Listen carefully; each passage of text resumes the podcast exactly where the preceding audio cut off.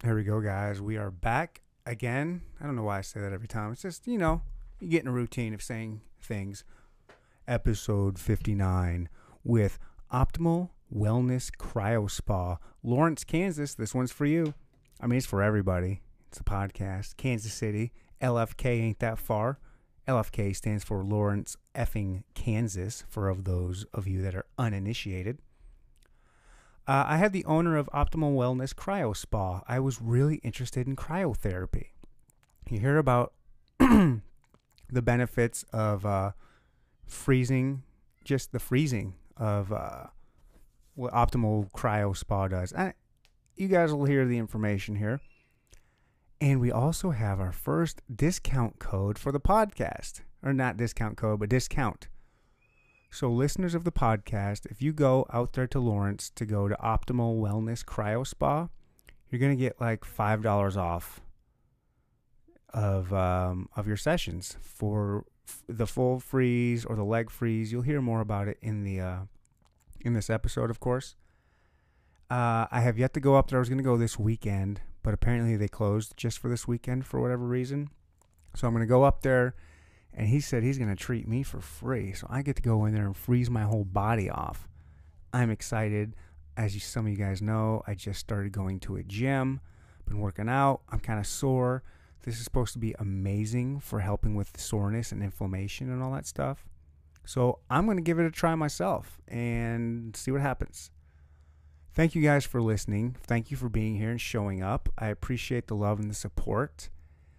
And um, what else can I say? This is amazing. I love doing the podcast. I love Kansas City. I love everybody. I love you guys listening. I, I'm rambling again. How, do I say that every intro? I'm just rambling? Because I just go off the cuff and I just go. And uh, I just got done with a three hour podcast. So I'm a little my brain is a little shot right now. But without any further ado, we've got Optimal Wellness Cryo Spa. I think you guys are going to like this one. You guys are going to get educated. And um, I know I certainly did.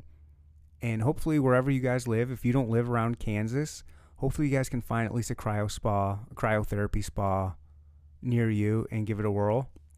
Uh, that's it. And I haven't asked you guys to do this in a while, but if you guys could just rate and review, subscribe, all that stuff. Find me on uh, Instagram, Neandertalk Pod. Email me with questions, concerns, any kind of stuff. Neandertalkpodcast at gmail.com. I'm done selling myself. Goodbye.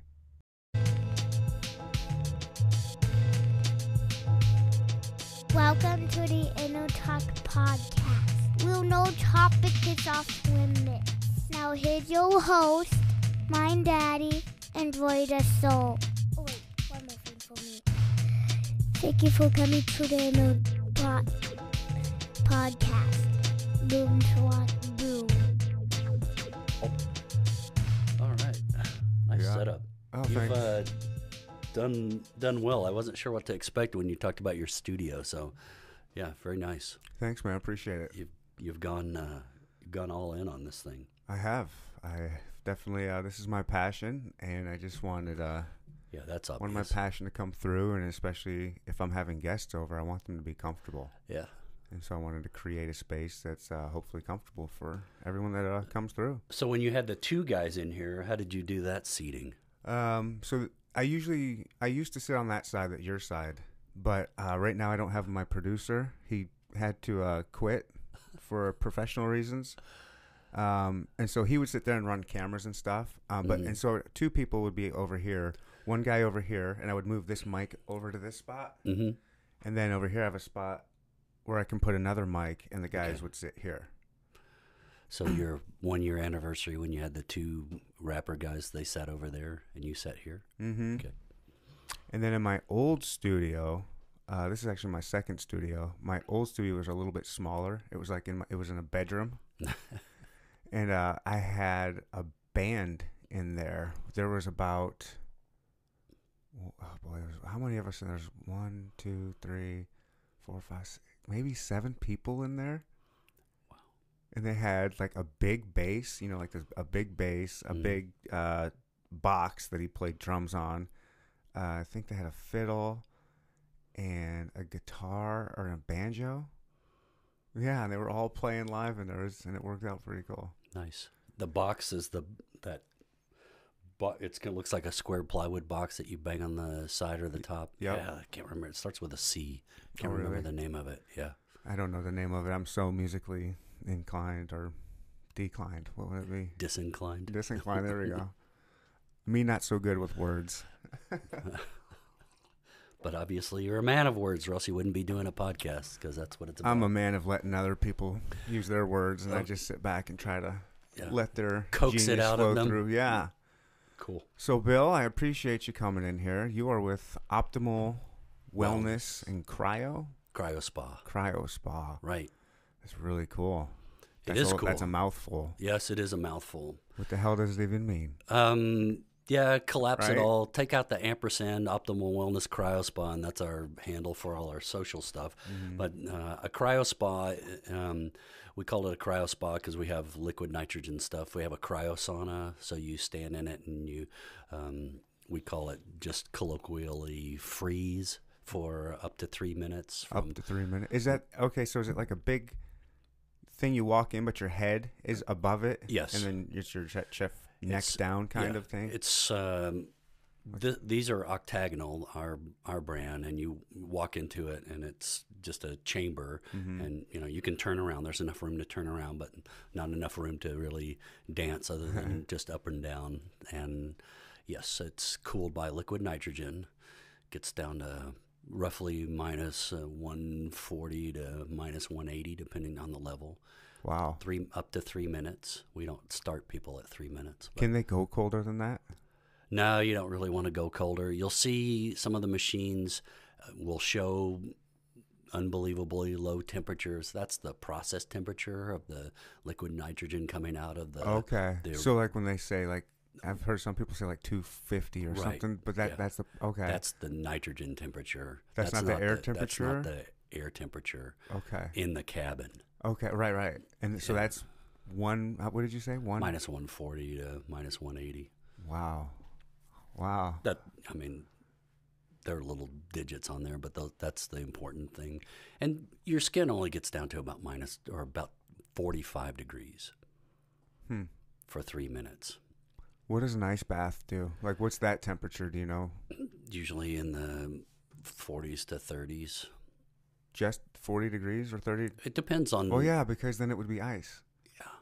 obviously. Well, you can have a slush, but yeah, it's it's not quite not quite freezing. That seems. What's harder to do? Like, Ice bath's way harder. it's got to be harder. ice baths. And considering that if you want the benefit from an ice bath, you have to be in it 20, 10 20 minutes. 20 minutes? I was 20 thinking 10. 20? No, 10. Most people don't last that long. I don't think mean- I could. I've never done it. Most people don't. You ask, I ask athletes when they come in, hey, how long do you spend in the ice bath? They're like 10, that's it. 10. Yeah. 20 minutes is what you're supposed to get. And really, they're two way different um, modalities. Uh, ice bath is mostly just pain relief. You do get a little bit of uh, way under the water, you get a little bit of compression uh, from the water. But the cryo is much different because it triggers vasoconstriction. Your body thinks it's freezing, and so it shuts off the blood supply and cranks everything in from the periphery into the core because it says I've got to protect my my body and my core functions. And when you get out, it says, "Oh, I'm not freezing to death after all," and so the vasodilation happens. So all that that went to the core got oxygenated, picked up growth factors, and then it goes out to your limbs. So um, it gets rid of inflammation. Um, Does it target certain spots at all immediately, or does it just go? no, it's a whole body thing. We do have a we have a local cryo thing, liquid nitrogen with a wand, Uh-huh. and we do all sorts of things with that. Like uh, today, we've got somebody coming in that's got arthritis in their hip, and they get that local cryo done on their hip. Uh, once again, uh, about 45 degrees on the skin temp. So we work on it for until we get it down to there. And he says he has relief for about three days from Really? yeah, no pain meds. So three days of Really? relief on his Yeah. Yeah, this, that's probably the big selling point right there. Is the more you do this, the less pain meds you would be on, right? Right. That's got to be the big thing. Yeah, that's big. Ugh. Over time, it does. Um, called it's called down regulating inflammation pathways. So if you've got pathways that are up higher, you know, uh, more than they should be, this will bring them back down to a normal level. Um, so that's what that. And basically, this is all your body doing this. I mean, Yeah. th- but this is just stimulating it. Yes, Like it's stimulating your stimulates it? body. Yeah, and it does more too. So the cold stimulates collagen project, production in your skin.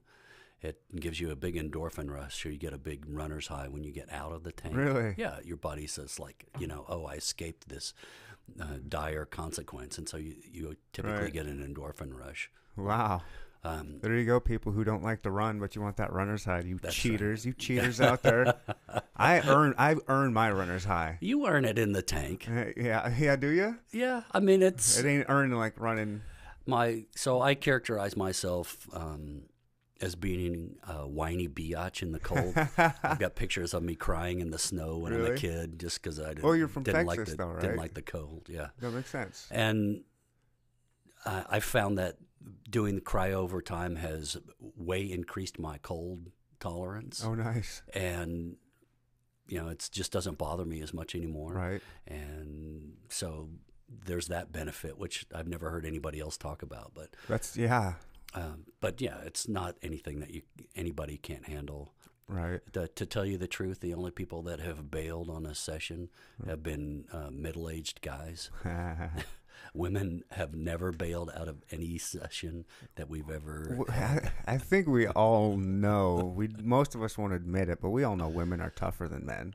I will definitely admit it, no Yeah, doubt about it. right. And I've I have proof from just that seeing so many people in the cryo sauna. Really, Yeah, it's pretty amazing.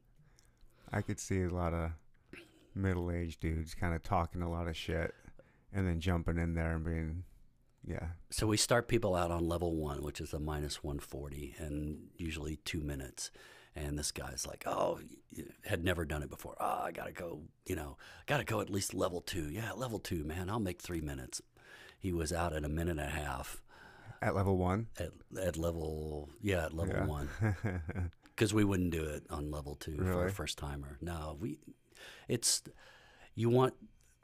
You want to get the benefit. So the Right. difference between a one and two, it's not a game. It's not a contest. Right. Um, they typically they say that level three for three minutes is mostly for for professional athletes. Okay. So um, we don't typically do that for somebody unless they've been doing it for a good long while, and then you know we're happy to back it off. It's once again the difference between you know 10, 20 degrees is not really huge in the total scheme of things.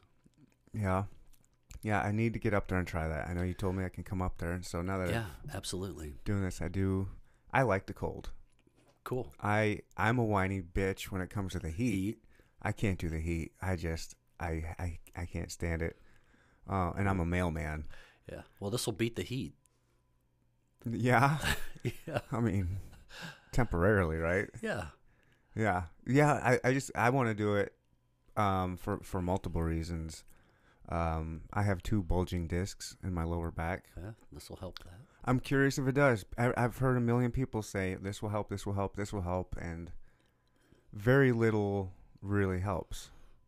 And so this, I definitely. Do you do to- the inversion table? No, I do want to try that. Dude, you got to. Yeah, people. I've heard mixed things about that, but I think mainly good things.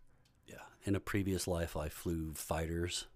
And Oh, really? so I had a, uh, at one point, I had a bulging disc in my neck. And so that inversion thing was money. Really, for your neck? You Yeah, the for- upside down one? Yes, upside down. Have you seen the one that you hang by your head? There's Hang- one now that that you. It's there's like this trap that you put up like on your head, and then you hang it in the doorway, and you kind of crank it, and it stretches that out. It's like the same thing except for not upside down. It's So- over your neck. I have one of those as well, but it uses a water bag for the weight. So you put your head in a harness and you hang the weight on the other end of the pulley, and so you can adjust the weight. Uh huh. Yeah, Wow. that was really nice though. that uh, that was another thing that I used that helped that neck thing a lot. Yeah. All right. Inversion table. Inversion table for you, cryotherapy. Yeah. Um, uh, for the mailman part, um, the mail carrier, you'd love the Normatec. It's sequential compression. Uh, it's uh, like five blood pressure cuffs that you put on your legs. They're boots. Mm-hmm. They come up to your your uh, groin, Mm-hmm. and they go cycle through the five uh, chambers, Okay. And it pushes the fluid out there, so it facilitates uh, lymph and drainage. The it's so good that there are two of the Tour de France bike teams that are traveling with this Normatec. They put them on once they get in the bus, and they wear them the whole time that they're transiting. Is that something anybody can get, or is that Yeah, anybody can get it, but you can get it in our in our spa for Okay. You know really cheap. Well, that's what I mean. Is like what, when I mean, can anybody get? Is that like an affordable thing people can Absolutely. get? Really? Yeah. Okay. Huh. There's so many different. The sleeves themselves are kind of expensive, but yeah. you know, yeah, we our whole goal is to make professional level recovery available to the regular guy because Right. it works for them too. Actually, it might even work better for the common guy because they're not getting all the rest of the attention that the pro athletes get. Yeah. And if they do something, it's probably harder for them to recover. Yeah, that's how I not- got into it. I I ruptured my pec tendon lifting weights and I couldn't work, and I dedicated myself to studying what would the the pro level athlete do Mhm. to recover. So I just poured myself into it, and then I thought, you know, we can we can bring this to to regular people. It doesn't have to be just in the you know for pros or for D one college athletes. We can bring this to regular people. So that's how we got started. Just by find. How did you find out about cryo stuff? Just googling stuff. Just looking at recovery And they were doing like the athletes were already into this kind of thing. I have a list that you wouldn't believe of all the colleges and professional Really? teams that use cryo. really. Almost every single English prof- or European professional league soccer star Mm-hmm. get does cryo. Either the team owns it, uh, some of the players own their own. Oh, really? Yeah, lunch money for some Yeah, they're making guys. so much money over there. Yeah. They can afford that stuff. Right. Like Well- they're like the highest paid athletes in the world are those soccer players. LeBron owns his own cryo sauna. I'm sure he owns his own everything. Yeah. he has it in his house. But there, are, you know, there are a bunch of teams that do it. right. It's uh, very, very common. Huh. The Washington Redskins just announced a big recovery center that they have for their athletes that's, that has, know, one of the things is cryo, and they've got Normatec, and they've got uh, red light therapy and all sorts of stuff. I saw that the other day. That red light thing. It works. It's scientific. Yeah. Yeah, I'm all about science. yeah. That's another thing I used on my shoulder for recovery was the red light. Yeah. Stimulates the mitochondria in the in the tissues, and so they heal faster. Wow. Hmm. It's pretty cool. It's pretty cool It's stuff. all cool. I, I, I guess sauna's really good too. Yeah, we have an infrared sauna. Uh, there's a Finnish study that came out not too long ago Mm-hmm. where it took middle aged men and uh, tracked their sauna usage. And for those that were in the sauna four times a week, there was a 40% reduction in all cause mortality. Yeah. So, all Just from getting hot. just from getting hot for 30 minutes. 30 minutes now is that something was that like you do that once a week every day every once a month? Well, like you what can do it every day if you want. but like what how do you get the most benefits from from all of these different things? Like I, I love the sauna. like what's the minimum of What's all these the minimum, minimum you can do to get yeah minimum to get you know because if someone's like they want to do this but they don't have a ton of money but they have enough they can pro- like what would be the minimum? And then what's the maximum? What's the minimum someone can spend to get benefit like the benefits that would be worth their money and then what's the maximum that's like you know the gold package where you get it all and you're like you know you're going to be living for an extra 30 years the longevity part, I don't know that we can uh, necessarily. quality health what how qual- Well, it is of- about health span and not about lifespan. right So, quality of life i guess yeah, if I, if uh, I were advising someone, I would say you start out doing cryo a couple times a week uh, for the first three weeks, and then once a week thereafter, or okay you know, whenever you were doing something that was uh, particularly you know crazy or you know depends on what you were doing, what your activity I level gotcha. was. Um, if you maybe needed a real recovery day. Sauna, um, obviously, four times a week would be great, but you know, even in doing it just once a week was beneficial. Okay. And uh, you know, say you went out and you know partied or whatever and didn't treat yourself right, you definitely want to get in the sauna the next day. Oh, with, really? With a bunch of water. Oh yeah, it's really good for that. Oh wow. Um, it's it's an excellent detox. A lot of people that have d- undergone chemotherapy come and Oh, yeah? do infrared sauna. And those uh, our sauna's made right here, and well, the company's in KC. Heck yeah. It's Sunlighten, Oh cool. so So you're doing locals, getting yeah, supporting local local, stuff. too. So Speaking Yeah. of local, I mean, you're talking about all these teams. Are you going to try and work with the Chiefs, or do that? Do they no, already have I think they already do. the The Royals, most of these teams buy their own. Okay. So the Royals own their own. Mizzou owns two. Oh wow. So um, the big sports teams usually own. Yeah, I guess own. that makes sense. they might have even gotten a better deal than I. Yeah. Some of them, you know, work for the promotion, Right. that kind of thing. So So, are you seeing like a lot of everyday like gym people, like ath like regular athletes? we like, see a lot of high schoolers. We see uh, some college athletes. We see the weekend because warriors. you're you're in, so you're in Lawrence. We're in Lawrence. so yes. you're right there with KU. Right. Probably a lot of We s- affluent, We see some of them. You know, right? uh, we see um, really from, you know, I would say from 16 to 80 ish. People. Really? Yeah, because we have a lot of older people that come in that you know have arthritis or have Mm-hmm. have inflammation issues, and they're looking for some relief. They are understanding that, hey, I've you know if I'm going to keep this health span and be able to move, then I've got to do recovery stuff. And Wow, how are they finding out that this exists? Like, not a whole lot of eighty-year-olds that I know are surfing the internet. And, They're not and- surfing the internet. you know what I mean? And Yeah. hip to this kind of thing. they find out either from friends. Um, we, you know, try to get around town and talk to people. Yeah, Uh, but it is mostly word of mouth with them. right. Um, yeah, it is difficult to reach those folks, but You should go to like different nursing homes and stuff and do like, I don't know, maybe little speeches or talks like yeah. that. Well, we do things like appear on podcasts. I have Yeah. I have done some talks. We have a, a weekly, or not a weekly, but a monthly uh, wellness. Uh, seminar that we have like Mm-hmm. uh, last Saturday, we brought in a guy that's got a local CBD shop, and he spoke for Oh, about about forty minutes. Dustin Hothen, Okay, he's a registered pharmacist, so I thought that was pretty cool. He's not Neat. just a salesperson. right. He knows the chemistry and all the rest of it. So, um, pretty cool. I was gonna kind of say, I wonder if if you guys that'd be kind of like a perfect marriage, kind of cryo and CBD combination, right? Uh, If you're a believer in CBD and it's kind of It's anti-inflammatory. Now, the, more science, you know, Right. It's definitely there. It's uh, right now the laws are just so weird and changing and all over the map. It's uh, the CBD is legal everywhere, see, well, I don't know that it's legal everywhere. even Kansas. Well, that's because the farmers are growing hemp like crazy now because Mm-hmm. they can sell the flowers to make the CBD oil. Mm-hmm.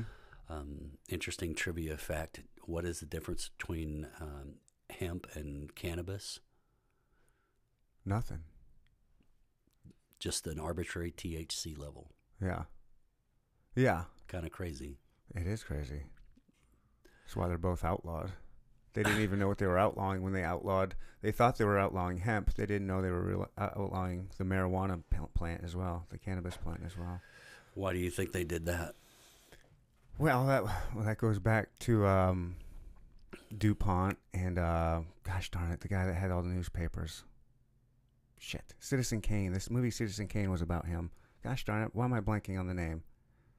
I'll think of it on uh, it was Hearst. Yes, yes, yes, yes. R- William Randolph Hearst. Yeah, he uh, just prop, you know, propagandized. Uh, you know, this can't. He had all these paper mills, and was using wood to make paper, and he had all these timber yards and stuff. Well, along came this machine to break down hemp and make it much easier, more efficient to make paper. Well, he was going to lose billions of dollars, and so he started you know, doing propaganda because he owned all of the newspapers across the country. Hey, this uh, there's this thing called marijuana, and uh, black people and Mexican are raping white women when they smoke this stuff, and it makes you go crazy. So we need to make it illegal.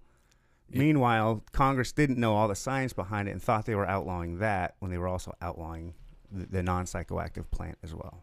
1937 Marijuana Tax Act. Yeah. The reason why it's called marijuana is was anti-immigrant Yeah. Program. Yeah, Yeah. right? Yeah. Yeah. But uh, it's Got it lobbied into a Schedule One narcotic, which means there's no redeeming medical value, you which can't study it. which we know is wrong. It's, yeah, it's slowly crazy. It's slowly, it's slowly coming around. Slowly. I mean, we're making progress. Got a long ways to go, Long ways to go. but it's a hiccup in human history. I mean, you know, we think about how long it's been used with humans.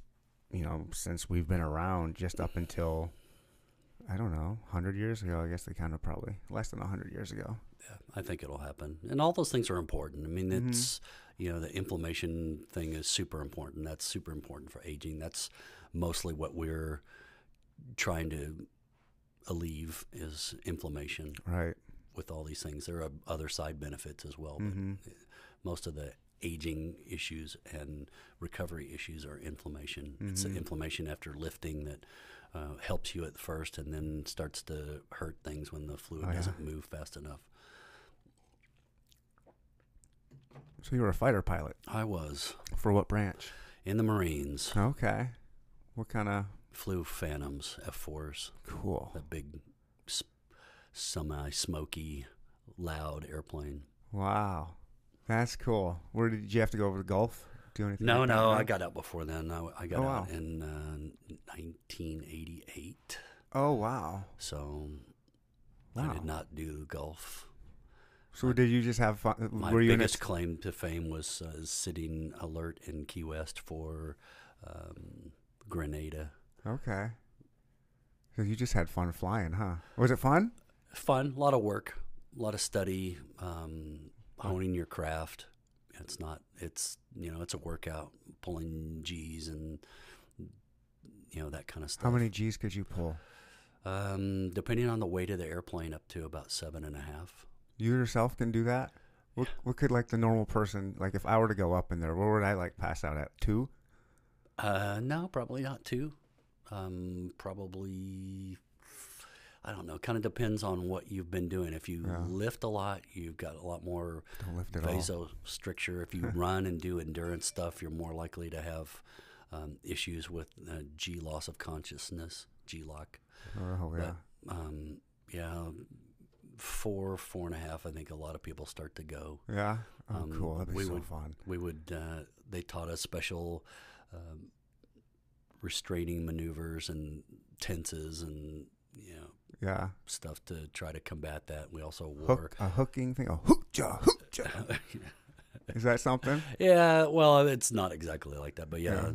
yeah, that's um, all those things are G-LOC um, countermeasures. We also had a what we called a G suit, which was a um, pair of basically pants that had bladders and inflated as the G's mounted, Okay. so it would squeeze your stomach um, and your legs, Oh wow. and to keep the the blood from pooling in your legs from the Oh wow. G forces. Wow. I had no idea. I just thought they were just regular suit. My dad was in the uh, Air Force and he was a uh, he flew in the B fifty twos, so I would see him in his flight suit, but Right. it wasn't anything like the jet pilot ones, I guess. Yeah, and if you look at the pictures and you see the, the hose that's hanging down Yeah. off to the side, that's the hose that you plug into the airplane for the G suit. Okay. Boy, that'd be so fun. All right, here's here's a question. Got it. How uh, oh how long were you in for? Like how how long did you get to fly for? I was in for eight and a half years, and I flew from 80, 81 to 88. Wow, seven years of flying. Is the world round or flat? It's, it's round. Didn't get usually get up that high, but it's definitely round. It's so funny. I had my producer that I used to work with. He, he's a flat earther, one hundred percent, one hundred percent. Like he's not kidding. He actually thinks it's flat. I grew up in the same subdivision that about six or seven astronauts lived in. So, yeah, you see their pictures and such. It's like, nah, it's not flat. So funny. All right, Um, so lately there's been some alien talk. You ever see anything weird or strange? I'm not saying aliens wise, but is there, you know, stuff have been lately. There's been like these things on radar that's popped up lately that was kind of weird, like a tic tac looking thing. And you hear pi- some pilots have stories that they they're like, I don't know what it is, but something weird. Have you ever had any uh weird? You ever seen anything that's like, huh, that's kind of funny. What's that doing here? Um, not particularly. Most of the stuff was had an explanation. Yeah. Depends on where you're flying. Sometimes if you were flying where they do experimental stuff, you you never know, and you might not get an explanation. Yeah, yeah. So there's that. but mostly no. No. Mostly everything's explainable. Did you know anybody? Did any of your pilot friends have any? Uh, you guys just drinking some beer, hanging out, just. You know, I'm not asking you to say any names. No, but you no. know, just hanging out and got guys. You will not believe this. Don't tell anybody. But I was up there and I saw this fuck crazy thing, and it was bouncing all around. Just nobody. Sorry. No, No. I had to ask. Why not? boring. Yeah, I guess. It's not boring. There's nothing boring about that. No, boring that I don't have a story for. No, it. it's that's I, I wouldn't expect you to, but you never know. You have to ask. How often do you get to talk to a guy that spent that much time in the air, and with all the stuff in the news lately? That's true. Um, you know, there might be things that we can't explain. I'm not saying there's not. I'm just saying Yeah, that I haven't experienced any of them. yeah, Hardly ever say never. yeah. Me neither. I did see something weird less than a year ago, falling out of the sky, but it wasn't. It was probably just a meteor. But it did. It was. It was weird. Weird time of day. Weird, but it wasn't anything that I would say. I don't know. Seeing a meteor shower in the thirty thousands of feet is pretty impressive. Oh wow, that'd be beautiful. It's pretty cool. And you can't capture it. That's just something you get to experience, huh? It's difficult taking pictures up, Right. up there. Especially back then, you just had what a Polaroid. well, there you had 35 millimeter cameras. I'm not that old, dude. Um, but Well, yeah, yeah. Polaroid didn't have um, You don't look that old. That's didn't have a, the hell out of me. didn't have a a very good aperture, not very many camera controls, so it would Yeah. be really difficult. But when you're inside of the the plexiglass, you get all sorts of reflections of Right. things, so it's really difficult. Mhm. Um, I actually have a lens skirt that you can use for that kind of thing that goes over the lens and comes out in little suction cups, and Oh, you can put 'em gotcha. on- so, for example, I'm in a hotel room and I want to take some, a picture of something out there to keep from getting a reflection off the glass in the hotel room. I put this lens skirt up Huh. and put it in there, and it's black and it cuts out all the light from inside, so I don't get Okay. a reflection. It's kind of cool. It's a pretty cool little thing. How did you go from uh, from fighting jets into how how long? you- I don't know. What did you do after that? Because now I mean you're like the super smart dude that's doing cryo. Like what was the? uh I went to the airlines. Okay, Yeah, well, as a lot of fly for the airlines. people do. Do Yeah. So, and then, you know, I got hurt two years ago. Uh, we opened. So we're coming up on our two year anniversary. that injury? That's that was the in- your Injury. injury. Injury your was three injury? years ago. Three years ago. And that's the thing that kind of spawned this whole thing. yes.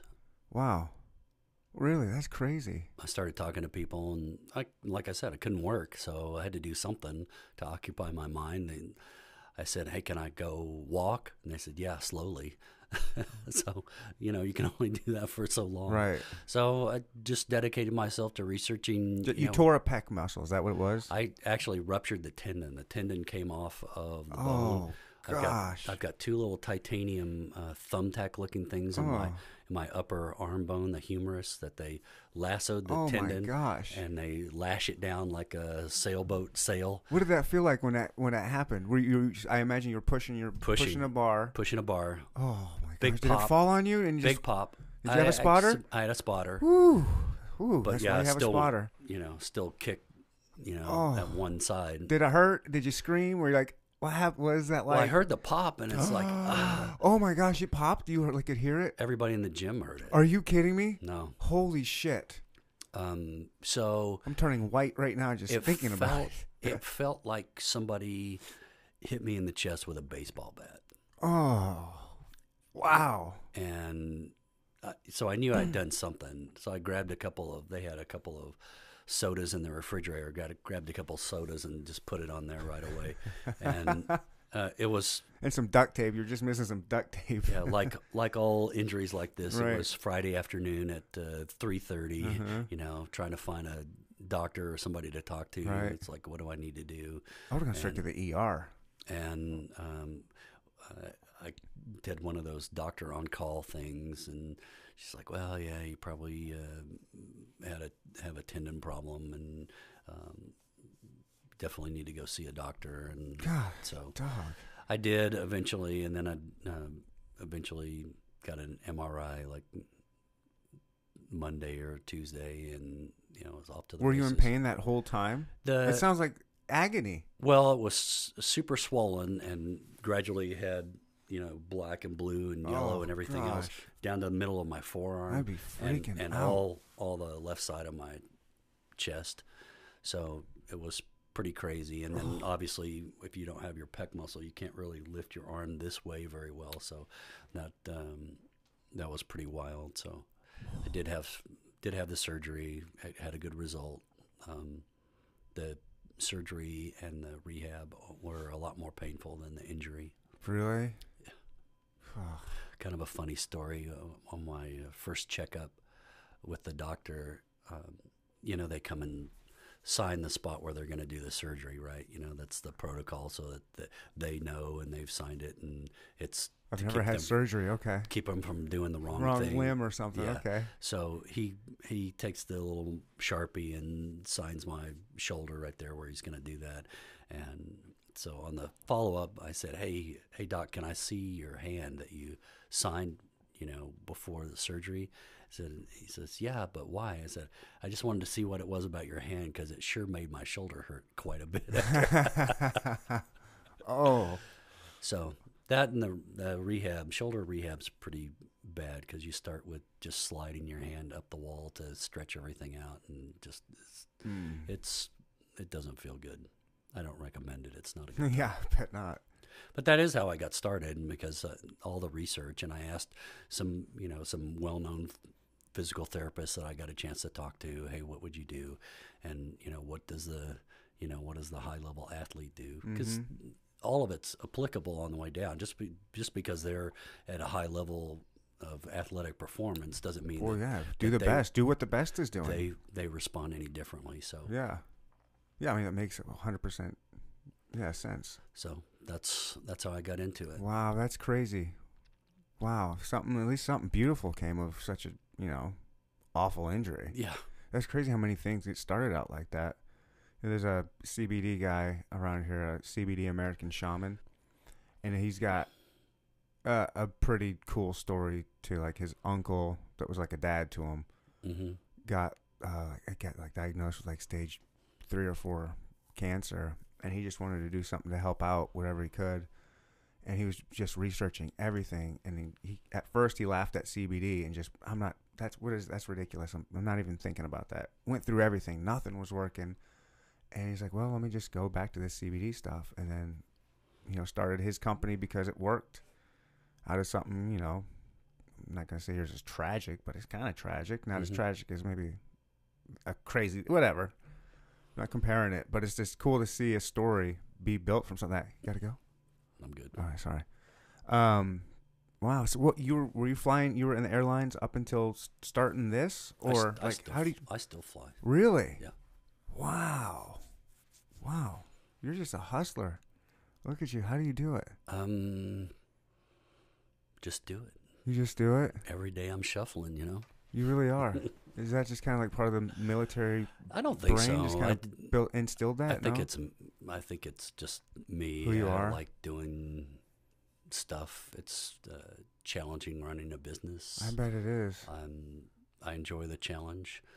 Um, it's a different kind of challenge. Um, I like helping people. Mm-hmm. And that's really what we're all about is, you know, helping people, helping people feel better, perform better. Right. So That's really cool. Man, that's a beautiful thing.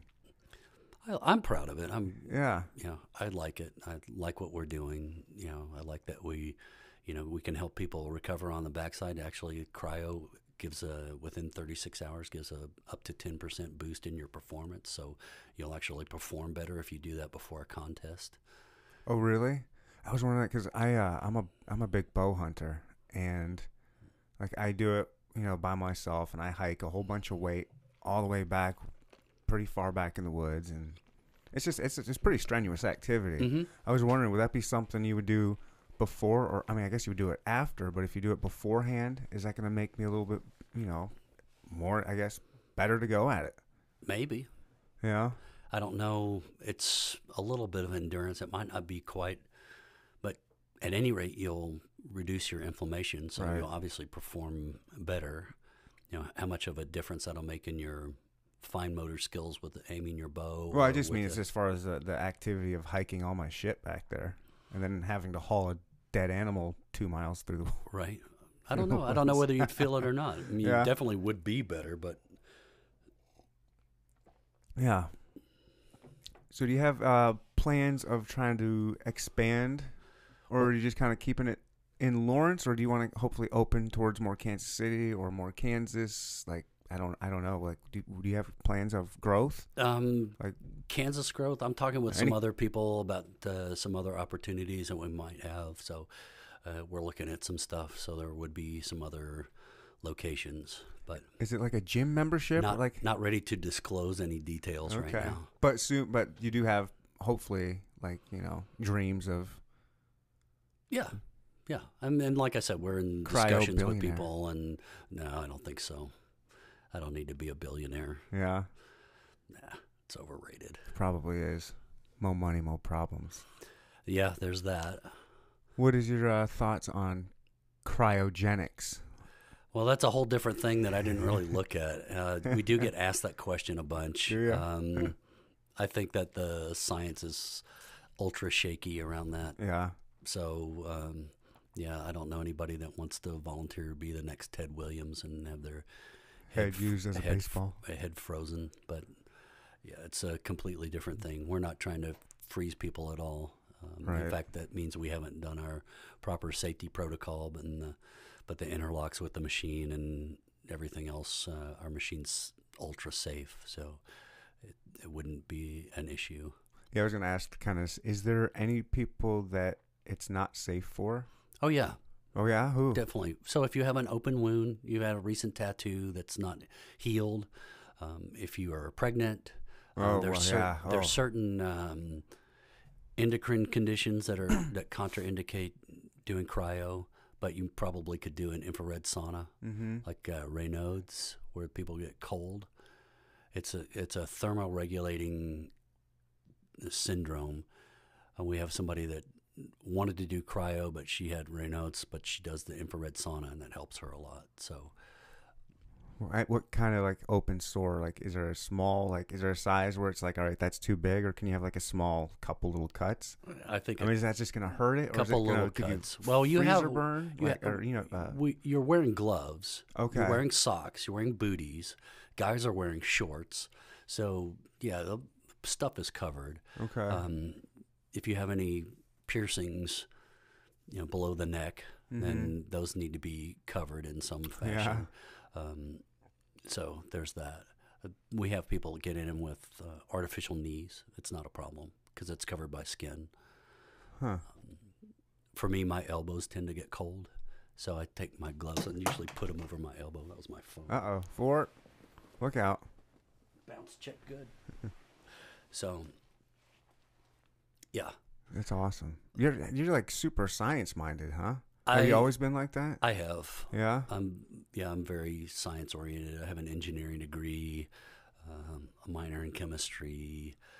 Um, yeah, I just get into the Wow. the engineering stuff. I try not to overwhelm or bore people. I have to be careful about too much information.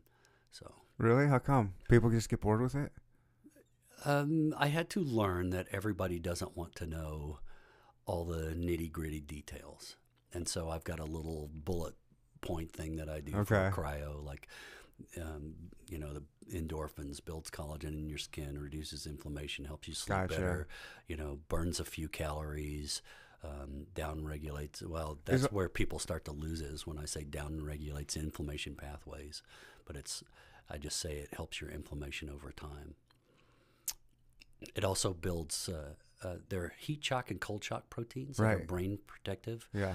Um, both the the cryosauna and the infrared sauna uh, generate heat and cold shock proteins that help Mhm. the proteins fold correctly in your brain, so it's neuroprotective, less likely to get clumping. Does that help out with? Uh, do they have science behind that and what that what that means on what it can prevent or help you out or what is the? They're studying it. Okay. You know, the some of the veterans are doing some of the stuff. The guys that have had traumatic brain injuries, they're Mhm. studying, you know, whether you know how well these help, if they help Okay. uh, very much. You know, usually that's post injury. yeah. but but um, there's no there's not going to be a money any money for a study about whether uh, a sauna helps any kind of neurodegenerative disease. there won't be money for that. I doubt it. Not for it. Not There's no here. drug in it. It's it's too inexpensive. Sorry, yeah. You re- do you think that's a lot of? I think that's a lot of it because that's where most of the study comes from is from drug companies. about look at, look about at what drug companies are trying to do with CBD. They want to what are they doing with with CBD? I, I haven't paid attention what the drug companies are they doing. want they want to sell drugs, and so they're trying to keep it from being you know legal. And you know, Oh, I, they- I think it's I think it's pointless because I don't think it's going to happen. But they would love to have a blockbuster drug that you could take in their little pills. And you know, I'm sorry, it sounds super cynical, but it's cynical, but I mean, doesn't mean it's it, not true. no, it's. I mean, it has to be true. It makes sense when you see who is against these different drug companies and and all that kind of you know, and it- it- who's against natural Right. natural pathways. and and who can sell and do op- opioids and all that stuff for so long and make billions of dollars and and nothing ever comes from it. Mm-hmm. I mean, the worst thing that's happening to the that whole Purdue thing is the families are yelling at each other now and Yeah, filing lawsuits and stuff. But you know, not re- nothing the, real. the fines are just a slap on the wrist. yeah, when they're billionaires. Billionaires. Yeah. Yeah. Yeah, there, there's a special place for them after they die. Yeah. So we, you know, we touch on a lot of wellness stuff, and I get a lot of well, wellness information, and and I enjoy that. But I try not to bore people or overwhelm people. People, mostly, a lot of people want to just feel better or know that they're doing the right thing, Yeah. or uh, you know, I'm doing the right things to help myself. Is a lot of this act like science based, or is a lot of it anecdotal, or is it? There are studies um, that show that uh, people recover better with cryo. They did some with tennis players and stuff, but Mhm. I think you you know you can get all wrapped up in the science part of it, Mhm. but I think the one of the best things to look at is look at how many people have adopted it and use it and continue to use it Mhm. and most professional athletes won't continue to do something that's not working for them. Right. And as I said earlier at the beginning, the list, even from like Dr. James Andrews, the guy that does Oh, the does Tommy John yeah, yeah. stuff, his clinic has a cryo machine. Dr. Andrews is not going to risk his reputation Right. and his, you know, mega million dollar practice. On woo woo. yeah, on woo woo and garbage stuff. Right. I think that's a Mm-hmm. you know that's a big deal and you know some of the like the guy that's playing in the Wimbledon finals Djokovic has been doing cryo for like 10 years. It's been Oh, it's been around that long. been around a long time. Started in 1978 there was a Japanese doctor that was trying desperately to help his rheumatoid arthritis patients. Really? and he came upon that he knew that cold help and he knew that Yeah. the ice baths weren't really doing it. It was just pain relief for that's all it did. And so it didn't really help with anything. So he thought you know he's thinking about you know what he could do and he came up with this cryo machine so it started in 78 So he thought a- cold's good, but even colder would be better. Like, Right. just an Well, extremist kind of dude. well he was trying to you don't get vasoconstriction in an ice bath Okay. but you do when you're in extreme cold. You get vasoconstriction. I don't know how he made that connection, Hmm. but somehow he made that connection. And he said, you know, if we get vasoconstriction, that's going to squeeze the inflammation out of the areas, and so these people will get relief because it's the inflammation and Wow. rheumatoid arthritis that causes the pain and, and the damage. It's that stuff's not moving out, and so it starts to attack the joint. Wow. So it's, this is brand new. 50 years? 40, 40 years? Yeah, Wow. kind of new, That is but the liquid ni- nitrogen technology hasn't really been, you know, the cryosurgery and the rest of that stuff um, right. Hasn't really been around. The whole ni- liquid nitrogen Yeah. uh, capability hasn't. Um, they used it for you know things, you know, telephone Mhm. lines and stuff like that Right. to keep the gas out, but they weren't using the coal part of it. They were just using it as an inert gas. Wonder how good, uh, how long an Eskimo could handle the cryo thing for their first time. I doubt it would be an issue. Yeah, right? They could probably go forever. Right. I don't think they can even get frostbite, can they?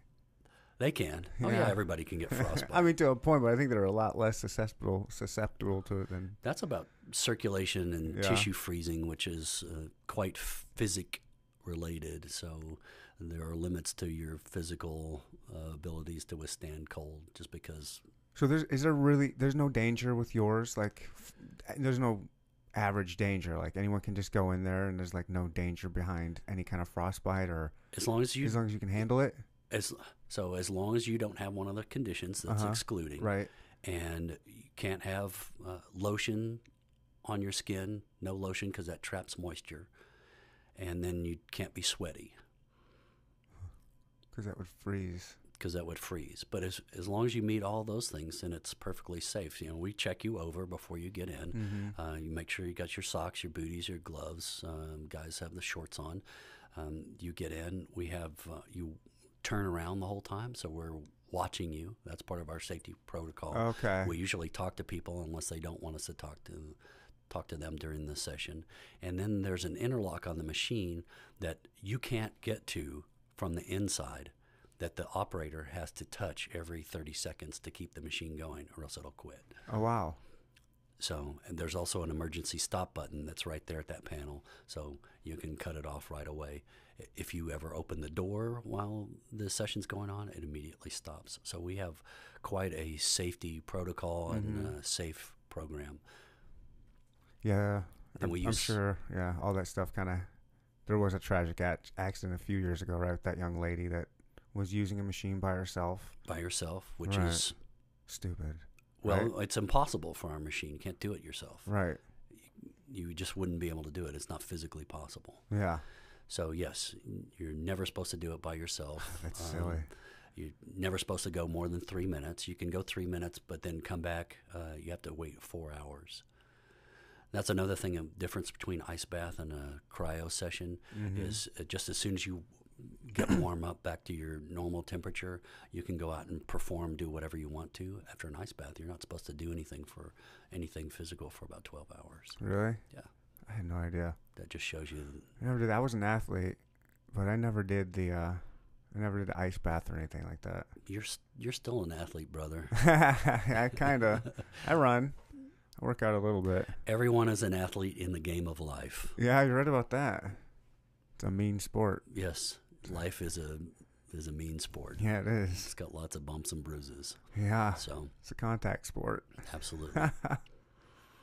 so after you get done with your mail run or your uh, stalking the beasts in the wilderness, you come back and do the Normatec. I I like to ride my bicycle, so when I get off of a, a 40 to 60 mile ride, I come and put the Normatec sleeves on, and just like the professional bike riders, and it makes a huge difference. I'll do that. I've like I said, I've, I've been running a lot, and I'm, I'm I have ambitions of doing a marathon, and I I'm hoping my back will let me do it because I ran. I've been running. I'm up to eight miles now, and my back feels it the next couple days. It's like ah, so I don't know that I can do a full marathon. I know I can do a half for sure. So the issue probably wouldn't be getting through. It would be the time, and it would be can you stand the pain? Of the marathon of the running. Yeah, yeah. The It's, it's mental, right? And then you definitely want to come see us after Immediately. you finish. Immediately, just drive straight out there. I have to. I'll have to look for a marathon that's in Lawrence. Yeah, you probably wouldn't want to sit in the car for uh, half an hour. Have somebody drive. Someone you. would have to drive lie me. Down, li- lie down in the back seat. I'm gonna have someone with their a, a big van take the seats out and just laying back there. Take me to Lawrence. That's right. with a six pack of beer. Now be careful. You can have probably have one or two, but you need to make sure the alcohol will hit you hard after doing something like that. Yeah, I wouldn't be able to drink six. I would probably have one, maybe two. Yeah. There's a long and storied history of uh, long bike rides and beer. Yeah. Yeah, a lot of the breweries, uh, a lot of the craft breweries, like Oh uh, yeah, they do those little, yeah, run brewery bike things. right. You're a biker. I am a biker, Okay. bicycle rider. and- Bicyclist. Yes, bicyclist. Guess that's what be. Yeah. You Yeah. guys are uh, you guys are all cheaters. No, Yeah. But that's okay. It's, it's the I'm culture. Cheater. I didn't take any. I didn't take any drugs. I was listening to Lance Armstrong talk about the, at least the Tour de France culture, how it's been the cheating culture has been in that since it started. Like they would used to have like fishing string or something hooked up to a car and then like a stick in their mouth while they would be holding it. there are all sorts of things. Uh, there was uh, one guy that died because he was trying to increase his performance by taking amphetamines and he overheated, heat stroked out. Would that be cheating? Is taking amphetamines cheating? It is now. Is it now? Yeah, Because it's ill. Because amphet really yeah. It's a performance enhancing drug, PED. even They- like Adderall or something. Would that be considered? Yeah, Really? yeah. They test for all that stuff. Wow, I didn't realize that. That's like a prescription. I would figure they would let you use prescription. You can get um, a what do they call that? It's some kind of exception. If you have to go through a rigorous procedure, but you can get some kind of exception. Chris Froome got tagged for that last year. He had some kind of exception, and they were taking issue with it. And I can't remember what it was for, Mhm. but it was for something.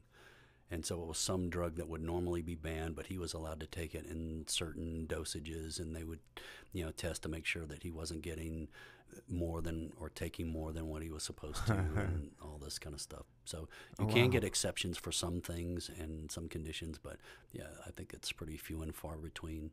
Yeah. The team actually announced uh, this year that, to their knowledge, nobody on their team has any exceptions because of that controversy last year. That was last year. Yeah, for last year's They say. Viagra's a good performance a performance enhancer too, isn't it? Viagra. Uh huh. I don't know what the Because it opens up. Uh, your, well your blood- vasodilation. It's um, I don't know what the whether they consider that or not. I don't know. There's a big long list. It Yeah. probably is banned because just about everything is banned. really? So even if they can't actually test for it, it's Mhm. probably banned. Some of those things get out of your system super fast, so you'd ha- have to just be caught right at the right time. Right.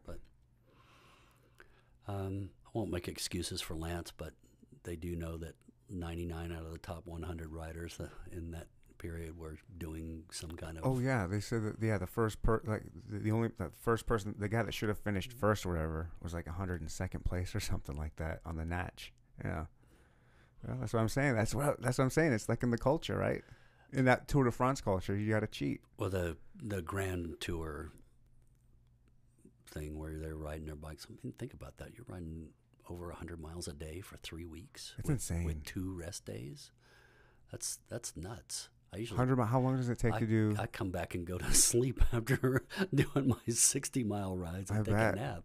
So, yeah, and then I usually don't ride the next day either. So, how long does it take to do 100 miles for these guys? for those guys, they're doing 20 plus 20 plus miles an hour. So some of the like their really long stage this year, the longest stage, they were on the bike close to 7 hours. Wow. And you know, they're But that's the long end. 20 you know, 20 plus. Wow. I had no idea. There was at one point uh, I was watching the other day, and they were at the one of the packs was going at about 35 miles an hour. Holy cow. Yeah, That's pretty fast. That's it's pretty really fast. That was flat. That's not downhill. It was uh, on the team time trial for what was it 20? I can't remember if it was 27k or 27 miles. It wasn't super long, but nonetheless, Yeah. I'm not sure I've. I don't think I've ever gone that fast on flat ground. trying to think the fastest I've ever gone.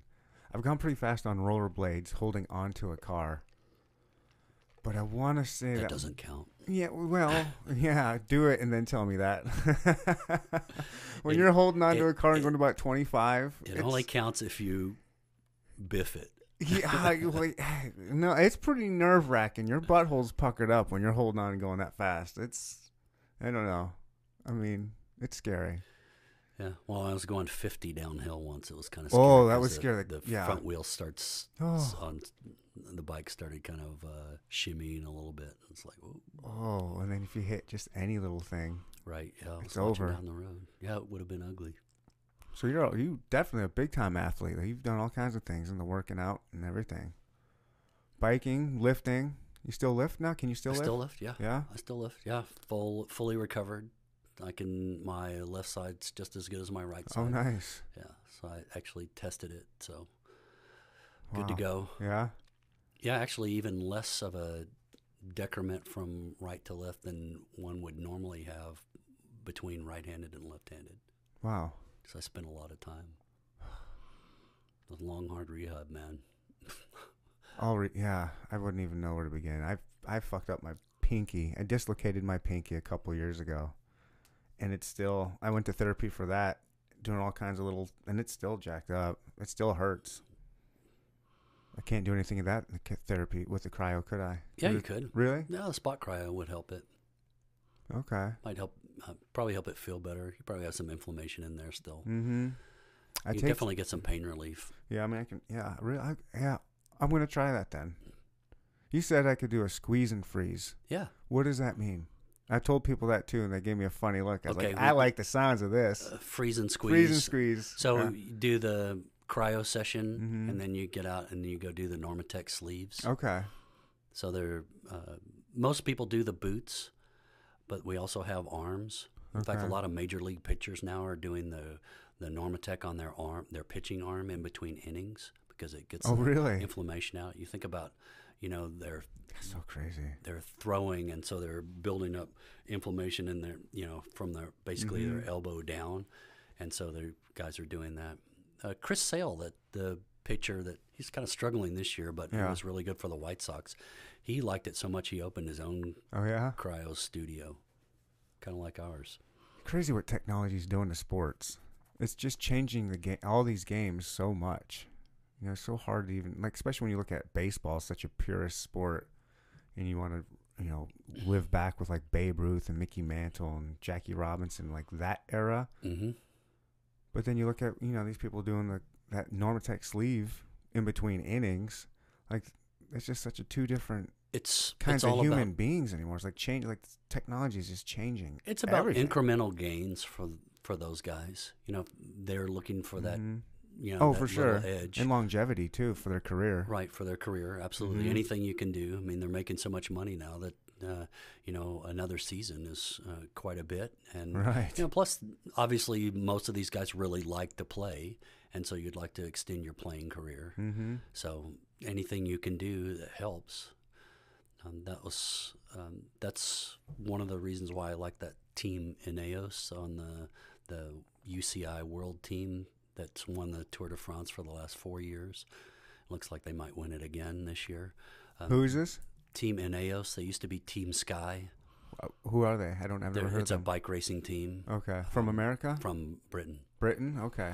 So their whole thing is about incremental gains, and so they've done all these things to help guys recover. It was uh, so the number one thing you can do for recovery is sleep. Right. Get good sleep. Yeah. And so one of the things that they did was made sure that guys had the ability to sleep as best they can because the the ASO the the tour sponsor chooses where everybody gets the hotels that are all around so they don't necessarily get to choose their bed or that but they like had their own pillow. They had their own you know stuff. I think they were even bringing uh, portable air conditioners so the room Oh, would yeah. be cool. They were doing all sorts of things like that so that they could sleep as well as possible and recover. They did things like um, I just love the incremental gains. They figured out guys were getting saddle sores because your uh, the bacteria on your skin's different from somebody else, and so when they washed all the biking stuff all together, all the germs would get mixed up because you can't get rid of all of them. So they wash everybody's stuff in a different washer. They have a van that's got eight different washing machines, small washing machines, and they wash all the stuff differently. So The saddle's the seat.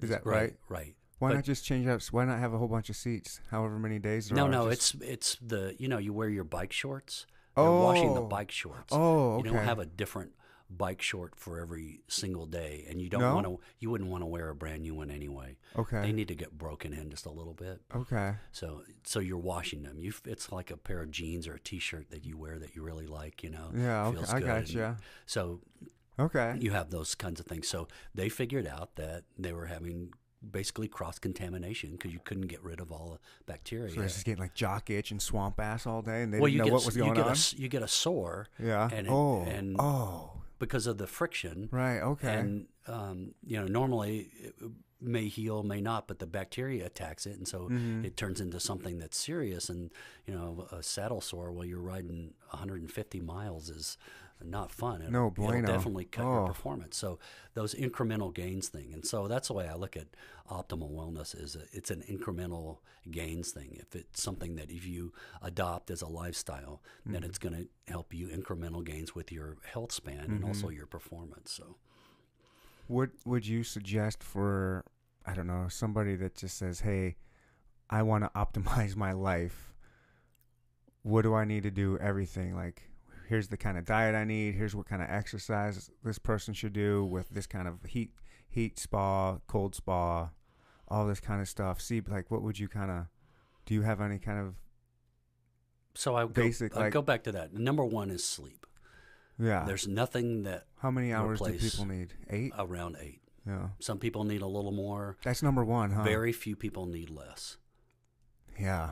Um, so a consistent sleep time, time to go to sleep, and the more consistent you can make that, the better it is. That's the most important. That's the hardest one. People don't want to do that one. So it clears your lymph system. It, there's a, it's called a glymph system. It's like a lymph system in your brain that clears out uh, proteins out of your brain. All of that stuff Oh, wow. works while you're asleep. You build the most muscle while you're asleep. All the all that stuff. It just is amazing. It is the number one thing. And if you think about it, um, why else would people need to sleep a third of their day unless it was super important? And, you know, the the way we're put together is not particularly dumb. You know, it's Right. there's usually something for for everything. Right. And so that reason why we need to sleep We is it. is that clearance and the help your you know your brain kind of resets. You make memories. You know you imprint them. It clears out the the metabolites out of your brain. Clears metabolites out of your body. You know it's kind of a reboot every day. So Every day. Wow. sleep is incredibly important. So that's that's number one. I That's the hardest one for that is people. that is the hardest one, especially in our day and age. Right. The, the blue light and the you Yeah. know, I do. I wear a sleep mask. I put Really? in earplugs. Yeah, I'm big on sleep hygiene. So, um, yeah, I think it's just super. How old are you? Can I ask? I am 62. Damn. Wow. Yeah, you certainly don't don't look like a typical 62 year old at all. Well, You're glowing. Are you wearing makeup? I am not wearing makeup. You look. You should look like you're wearing. You look at you, guys. This guy's a dime piece at 62. Unbelievable. It shows that you're working and doing all this stuff. So sleep. Get that sleep. Get the sleep. Okay. And then I think the number two thing is diet. That's a lot harder because people respond to different Mm-hmm. and I'm Kinds not using diet. Yeah, and I'm using diet as a uh, more in the term of way of eating. Right. That your way of eating. Some people responded differently. It, it has to do with genetics Mm-hmm. uh, and all sorts of things. So that one's much more difficult. But you know, some people. A lot of people don't respond well to a plant-based diet, you know, Mm-hmm. vegetarian, vegan kind of thing. Some people don't. We're not supposed to be vegetarians. I don't. I, I think there are some people that can do it, and it's okay. yeah. and uh, I think it part of it has to do with your genetics. But I think that for most people, uh, protein, not plant protein, you know, animal protein is is important. Mm-hmm. Um, but the kind of plant protein or animal protein you get is also really important. Right. So there are lots of things about that. You know, some people just don't do well. Some people do better on a high fat diet. I did a 23andMe thing Oh, and it said that uh, I think it said, I want to do that. yeah, you should. It's pretty cool. Yeah. Um, the, all the heritage stuff is kind of cool too. Yeah, that's what I'm. But- I'm curious about. I'm yeah. I'm curious about so much of that stuff. What's your? What did anything surprise you? Like shock you heritage wise or anything wise? No, not no, not really. I have a pretty good background on my heritage. One of my aunts was really into the the whole genealogy Oh, cool. thing, and so she's got it tracked like way, way, way Wow. back. So we have a really good idea about where all the genes came Oh, from. cool. So very, very uh, Central European. So Okay. All the uh, Irish men went uh, got exiled to France and married French women. Oh yeah. And then eventually came over to the U.S. That's cool. So yeah, it's pretty homogenous Yeah. gene wise. So it said that you know um, high fat was okay, um, probably not the carnivore diet for me. Where if you were more like way northern European, Mhm. that would be something that would probably be uh, better. Although Okay. they, you know everybody's got so many different Right. inputs for their genes these days. You don't really know, but that's one of those things you just kind of need to. You got to try it out. yeah. Try it out. You know, get blood tested. I know that sounds weird, but you know, you test what how your blood is doing for the minerals and the Right. the vitamins and stuff like that. So, yeah, it's pretty difficult. But you can, I think you can make a good stab at it. Most of the time, you know, hey, I ate that and that didn't really agree with me. Right. You know, just uh, just take a common case like some people, you know, beans really bother. Some people they don't. Right. So you would say if they, you know, if they cause you gastric distress, shall we say, then probably not the best thing for Mm. Stay you to away base from your it. Yeah. well, or do it every once in a while Okay. you know. So there's that, Mhm. and obviously, um, I mean, they're the normal processed things that you should stay away from, and Oh yeah. If you can't pronounce it, don't eat it. yeah. So, Or shop on the out, outskirts of the grocery store. but right? diet is uh, super important. So sleep, diet, and then exercise, Okay. moving of some kind. Um, you know, the more you can do. Um, Mhm. I follow a guy, uh, Dr. Peter Attia. He's got a great podcast, by the way, and he has this idea of the uh, um, centenary. Uh, he called it decathlon, but he said there are actually more than ten things. But the centenary Olympics. So if Okay. you tar- are targeting, hey, I want to be able to do this when I'm hundred years old, Uh-huh. know, get up off the floor, hold a great grandbaby, you know, do those kinds of things. Then he kind of tracks it back, and so what would you do in your, you know, your 30s, your 40s, your 50s? What would you be able to do? What movements would you concentrate on? Okay. And uh, so one of the biggest ones is the posterior hip chain. Okay. What's It's that? all your backside stuff. okay. You know, your glutes, your hamstrings, your calves, Yeah. um, your lower back, all of that. A lot of that's- ignored muscles. That's they're often ignored, but super important in Mm-hmm. locomotion and being able to get up off the floor. You know, one of one of the big Okay. risks when you get older is falling. Right. Well, a lot of that is locomotion and uh, posterior hip chain stuff. Wow. Usually, it's not your quads. It's not the, usually the front side that suffers, but especially sitting as much as we do, the backside Mhm. suffers. Yeah. Who thinks so, of that? You never so think deadlifts, Yeah. split squats, you know, walking lunges, you know, all those kinds of things are. Um, I do front foot elevated split squats, rear foot elevated split squats, you know, all that kind of stuff. You know, working on that bottom position um, of being able to squat down, Mm-hmm. you know, like all the way down. Right. Yeah. So, you know, that's another one of those things that, uh, you know, you want to keep that ability as you get older. Yeah. And you notice there are a lot of Yeah. people that do it. Once again, you, you know, your hamstrings get tight from sitting, all that kind of stuff. So it makes it harder and harder. So that's, I really like that concept. And so that's, Yeah. I didn't really have it quantified like that, but that was, some, you know, something that I knew, hey, this is really important. If I want to, you know, be able to keep active, I'm going to, you know, have to work on certain muscle groups. Is that why you do a lot of biking? I do biking, but I also do lift, a lot of functional lifts and Okay. some other things. So, um, you know, I'm doing, uh, I do some TRX stuff. I do, you know, like I said, I talked about uh, the other stuff. I, you know, I'll push sleds. Really? um, yeah. Wow. You know, leg presses, Man, look pull at you. downs. You know, Cool. rows and stuff like that. I love the rowing machine along with the bike. I just did the rowing machine. I just started uh, going back to the gym last week, and the first I've I've never actually I say going back to the gym. This is the first time I've ever gone to a gym and joined a gym. I'm super intimidated. I don't know what I'm doing. Like I won't even. I'll walk by the bench. I want. I, all I want to do is use the bench, but I'm just so intimidated. I just walk by. I'm afraid to go to it. You do you, man. Do you. I try run to. your run your own race. I, I've been. I'm slowly working up to it. It took me long. You should have seen the steps it took me just to even get to the gym to sign up. Like I can. I'll go run outside all day. Like I can strap shoes on and just start running.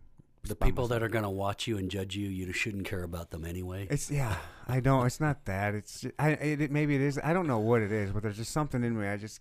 I don't know. I feel like I'm an idiot because I don't know what I'm doing, and I don't want to. I guess I. Maybe. It, I guess it probably is me. I feel like I'm gonna look stupid.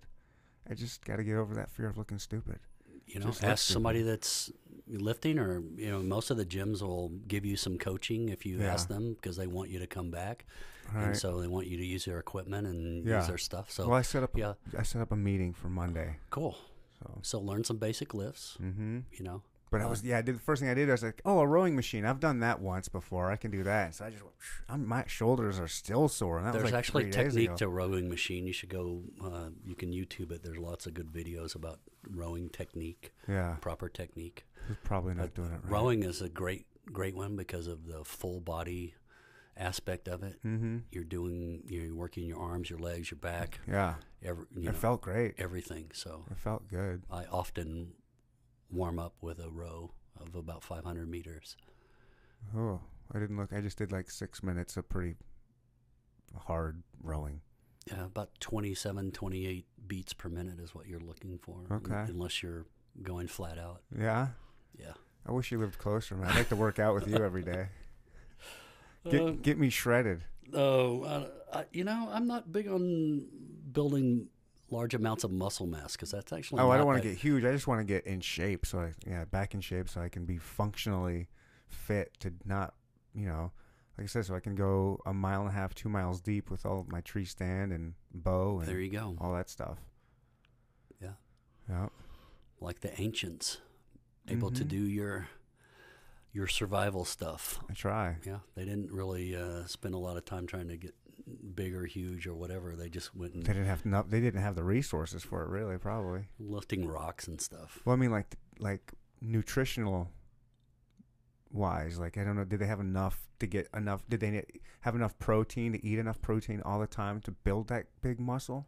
A lot of them. I mean, I guess when I, I guess what I'm thinking like yeah, I guess some of them probably did, right? Yeah, absolutely. Different parts of the world. Native Americans not so much. You don't ever think of any well, they had giant. buffalo. Yeah, but were there any shredded Indians, you think?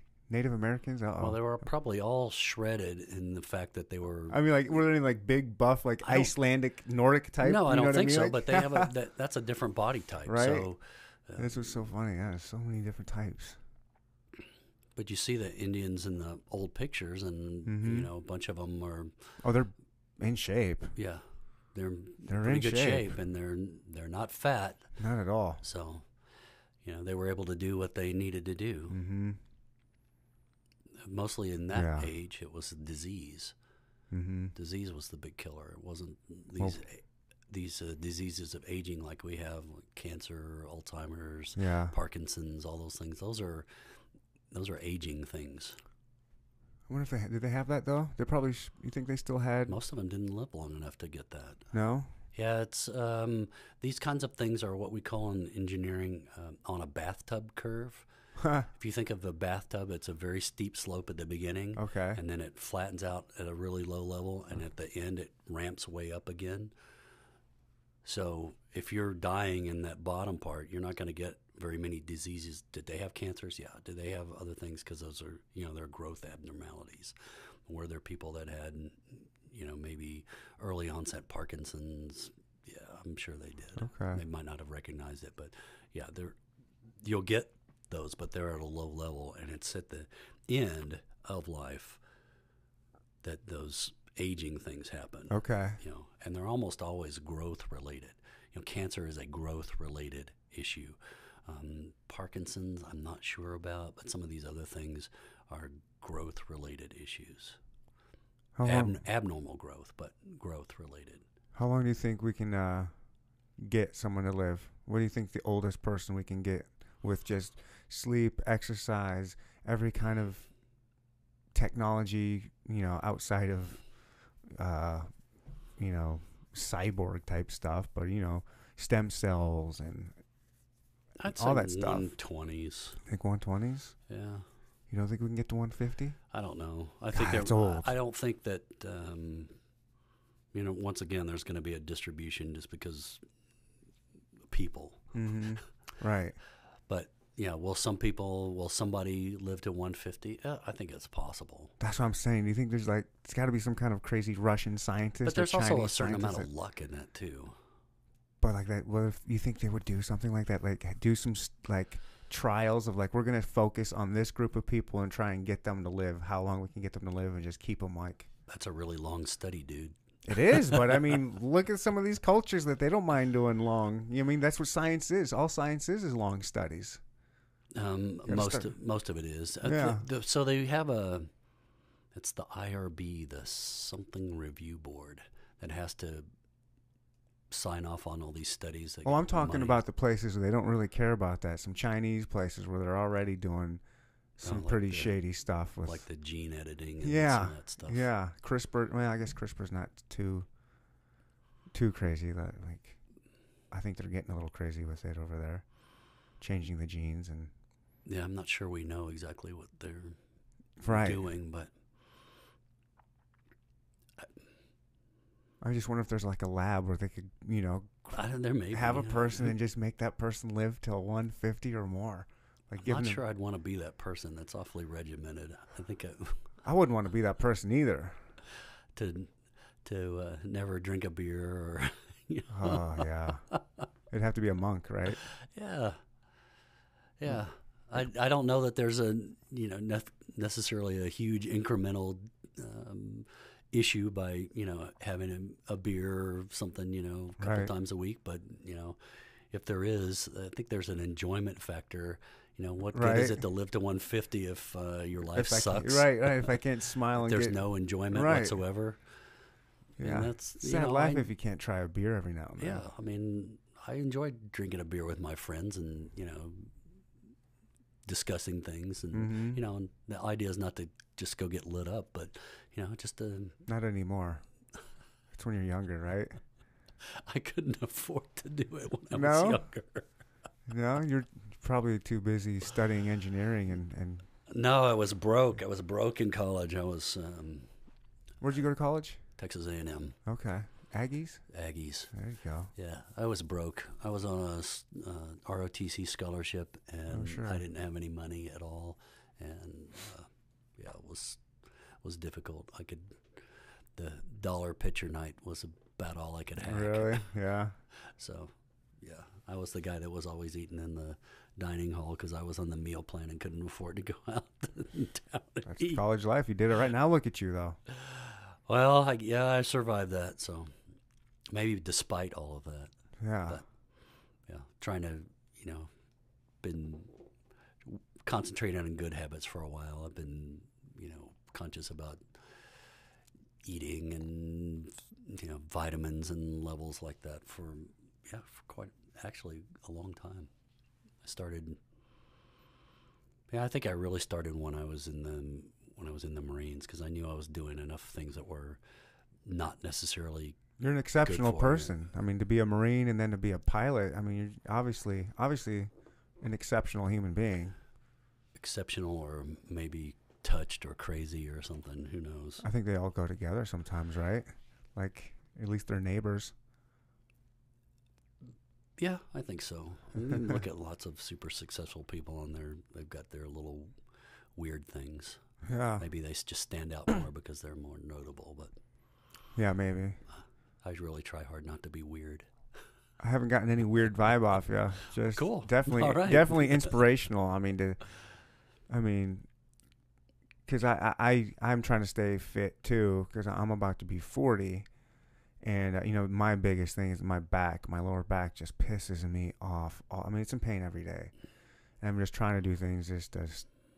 I just know I'm gonna have to deal with it, so I'm trying to do everything I can to make the, at least the rest of my body to keep going. I, I want to be looking like you when I'm 62 and be able to hang out with my kids and grandkids and all that stuff. You know, just Well, you got to take care of your back, and so if you're going to do Mhm. lifting, you need to make sure that you're doing any, everything in proper form. And mhm. you know, bulging discs can, uh, as the way the doctor explained it to me, is the circulation and stuff. As long as you're not continuing to injure it, uh, um, we'll kind of wear it away like sandpaper, and so we'll um, wear the bulge away as long as you're not re-injuring it. Mm-hmm.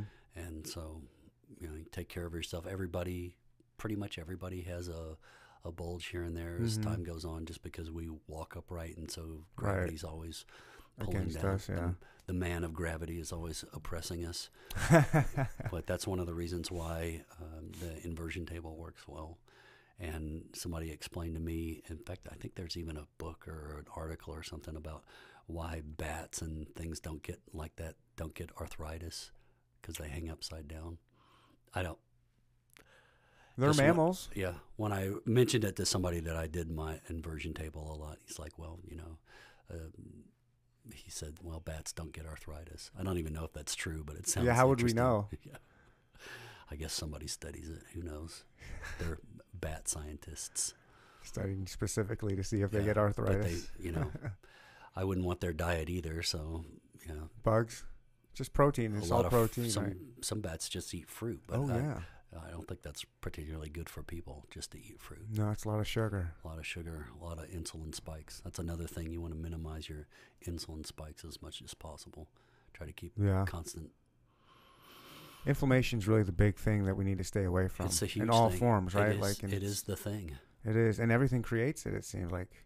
I mean, just so much food wise. Like, there's so much food, right, that causes like Well, even lifting and inflammation. right? lifting and exercise create inflammation, but it's Right. not.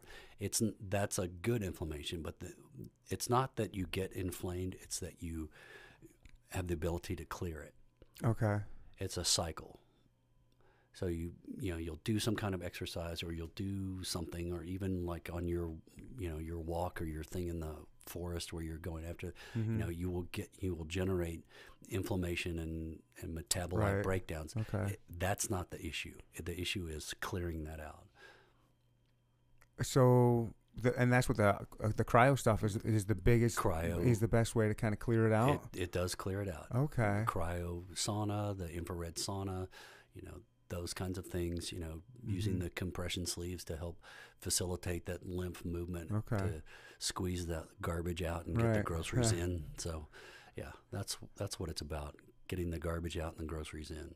There are, yeah. there are other things too. There, you know, electrical stimulation and Right. all sorts of stuff. So, God, there's so much stuff you can do.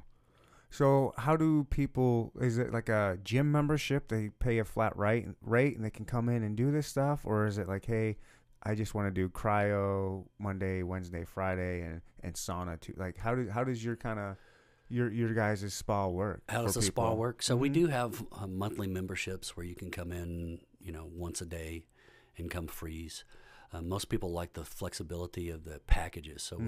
we'll, we sell a five pack or a ten pack of cryo that you you know that lasts a year. So if you come in ten times during the year, you know you get a significant break on the price. Okay.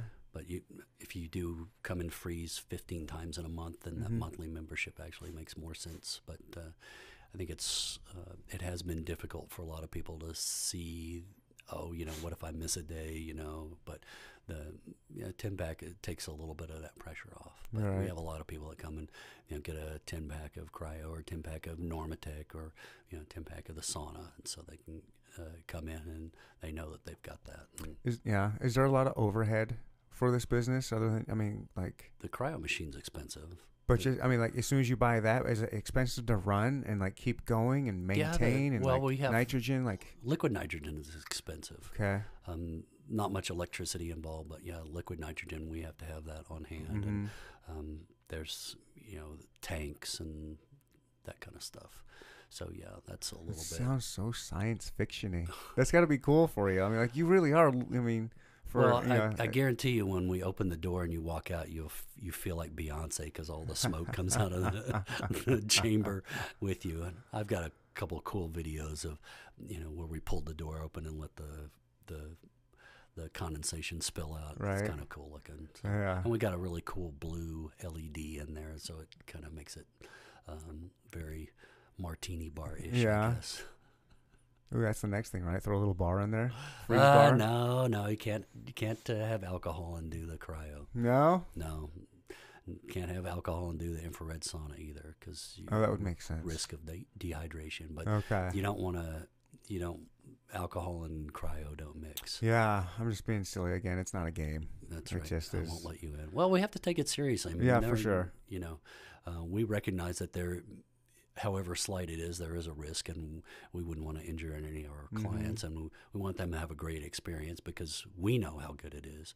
So we want to translate Right. that to, to their experience as well. So if we can have all this great stuff, but if uh, somebody has a bad experience and doesn't want to come back, then we're not really helping them. Right. Are people? Are you seeing people constantly coming back? Is there a good retention of? Uh, yeah, people come back. yeah. yeah. That's awesome. We I mean, have, that's and just like from from high school athletes to like I said, the And they guys just keep the coming 80s, back. yeah. That's all. I mean, that's the we best. Have a, we have a guy that comes every Sunday to get his hip um, nice. uh, localized. He cryo. keeps doing it and it's working. Yeah, That's awesome. he says he gets absolutely great pain relief for three days, and you know um, he lives. He's a farmer. He's out on a farm, so he doesn't usually come into town except on Sundays, and so we see him every Sunday. I got some people to tell about this that are out in the uh, Lawrence area. Oh, yeah. got a, got a special for all the listeners too. Uh oh. Listen up, people. We got a we got a special. Yeah. What do we Uh, got here? Uh, well, uh, normally it's a 25 for your first time freeze and squeeze, and we'll do it for 20 for every, Ooh. every listener of the Neandertalk. Yeah, baby. Five bucks off, guys. Five bucks off. How do they find it? Where do they go? I'll uh, let's give you here the little floor here. Did, did you say whatever you want here? Okay, so our website is www. Do we even need to say that anymore? I know, right? OptimalWellnessCryoSpa.com, all one word. And like I said at the beginning, all of our social is Optimal Wellness Cryo Spa. We have a YouTube channel where our, Ooh. our wellness videos go up. Uh, there's also a what to expect cryo uh, video that I did and a little blurb about the infrared sauna and some other stuff. Um, we post specials and information, and all sorts of stuff on Instagram and Facebook. So Facebook, uh, you know, like we had a Facebook event for the wellness seminars that we've had. We've had a a chiropractor come and talk about essential oils Ooh, nice. and Yeah. recovery. We had a, a functional medicine doctor come and talk about using ultrasound and um, IVs for recovery. And then uh, last Saturday we had the CBD guy, CBD of Lawrence. He came and talked. We've got an acupuncturist lined up, a massage therapist lined up, and uh, we're gonna we're negotiating with a doctor to have them come in and talk about blood tests that you should be getting that you probably don't get from your primary care physician that you should ask for. Oh, cool. So um, we're pretty serious about the wellness thing and, and trying to make it available for everybody because it's not always the easiest to find. I know I did quite a bit of research, so No kidding. I'd like to share that with with people. There's no sense information isn't any good if I keep it all to myself. Man, I appreciate you coming on here and sharing your uh, wealth of information So- for us. And uh, 4931 West 6th Street in Lawrence, uh, Suite 112. And so um, we'd, Yeah. love, we'd love to see you. We'd come in and give you a tour. oh yeah, I'm gonna come up see there. everything. Yeah, I will come up there. I will put the stuff in the show notes. Again, people, uh, normally 25 bucks for the squeeze and freeze and squeeze. It's gonna be 20 bucks for Neandertalk listeners. Uh, dang, thank you so much. Can I get a fist bump? Oh, yeah, absolutely. Hell yeah. Bang. Boom. Uh, have a good one, everybody. Thanks.